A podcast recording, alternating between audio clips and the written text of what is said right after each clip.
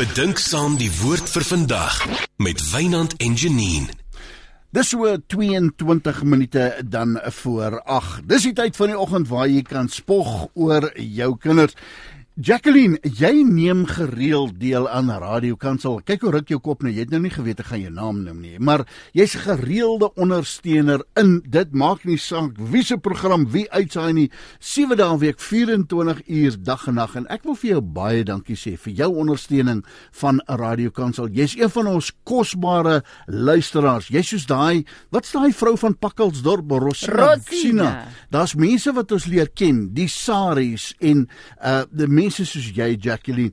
En toe ons nou praat oor die kinders en sê kom ons spog ons kinders. Onmiddellik spog jy oor jou kinders en sê jy toe my kinders klein was het ek hulle altyd so agter die ore geryk uh, elkeen het hulle eie geur net daar agter die oor. En na nog so 21 jaar is dit nog steeds so. As hulle net 'n bietjie naby is uh, dan in 'n vra vir 'n drukkie, dan druk ek my neus daar agter die oor en is dit nie pragtig nie? Ma se liefde is maar kosbaar. Ja, oh, nog iemand mm. altyd so deelneem is Petra Smal. Sy het natuurlik saam gegaan fietsry en haar man Brendan het ook saam en sy sê haar seun aanhouer wen en dat hy 'n gewer is. Weet jy wat? Kyk nou enigeen van jou kinders. As jy wil, gaan jy fout vind. As jy wil fout vind. Maar as jy iets goeds wil kry, jy sal, jy sal. Ek onthou my ma toe ek 'n uh, jonger was. Sy het gesê dat ouers ehm um, wil hulle kinders te veel komplimenteer nie want nou gaan hulle groot kop kry.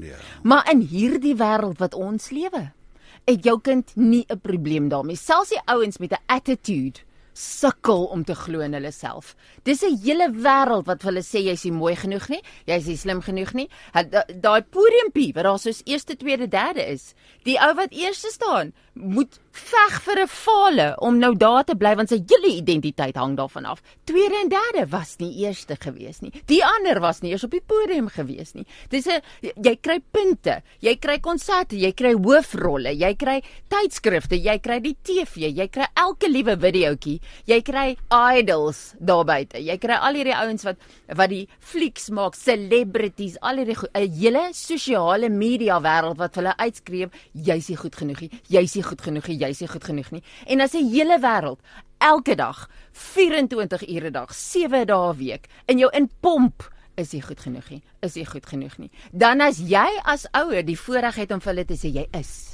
Jy is 'n wonderwerk. 2 um, Efesiërs 2:10 you're a masterpiece. En vir hulle sê en erken wat goed is in hulle. Is jy een stem uit al daai? Jy kan dit nie genoeg doen nie. En ons wil vir jou vra 082 657 2729. As jy iets moet sê oor jou seun, jou dogter vanmôre. Ek weet die skrifgedeelte wat ons aangehaal het daar Jakob en Esau en ehm um, daai Genesis 27:27 om om jou kind se reuk. Daar's iets wonderlik aan jou seun, aan jou dogter wat jou hart maak vinniger klop. Hulle is geskenke van die Here af. En ek en jy wat vanoggend so met mekaar sit te praat, weet ons is produkte van ons ouerhuis. Luister gou wat ek vir jou sê. Your product of the household in which you grew up. Dit is nou maar net so, 'n feit soos 'n koei. Dit wat jy daar gehoor het, dit wat jy gesien het, dit wat jy daar beleef het in jou vormingsjare, dit is wie en wat jy is. Party van ons sê vandag doen ek dit anders in my huis, want ek wil nie wees soos my ma en pa nie. En doen jy dit anders? Ja, dis heeltemal reg so, maar die feit is wat leer ons ons kinders? En jy het 'n verskil, jy het 'n 'n 'n 'n jy het 'n kans om dit anders te doen vir die leiers van môre, die seuns en dogters, die ma's en die pa's van môre. Wanneer laas? Ek onthou een van die gebruike in ons huishouding was dat ons ons kinders elke oggend die wapenrusting aangetrek het wanneer ons hulle voor hulle uit daai chor geklim het. Het ons hulle eers belde aangesit en borsharnasse Vader van genade en hulle hierdie rympie naand hulle hulle kan dit in hulle slaap opsê. Die die wapenrusting. Dit het 'n tradisie geword en dat ons vir hulle gesê trots op jou, lief vir jou, gaan leef die dag groot, jy's 'n soldaatjie vir die Here. En dit is die goed waarmee ons groot word. Dit is so belangrik. Ja, soos wat Janine sê, ons kan almal iets slegs sê en ons onthou almal iets slegs uit ons kinderdae. Maar is jy vandag van jou kind iets moet sê? As jy moet breek. En is vir my opvallend, dis min mense wat reageer op ons versoek Dis min as jy dink ons het 5 400 Dis dan nou? 400 000 mense, ja, wat uh, luister na Radio Kansel hierdie tyd van die môre. Ja. Daar is vir jou 'n geleentheid. Ek sal nooit vergeet op die uh, Mighty Men saamtrekke.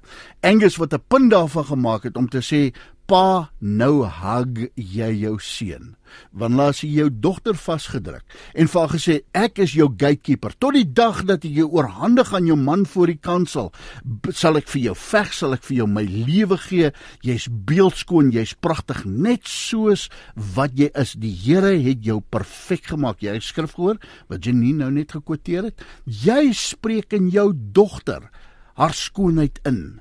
Jy spreek in haar in wie sy glo sy is en dit is so so belangrik.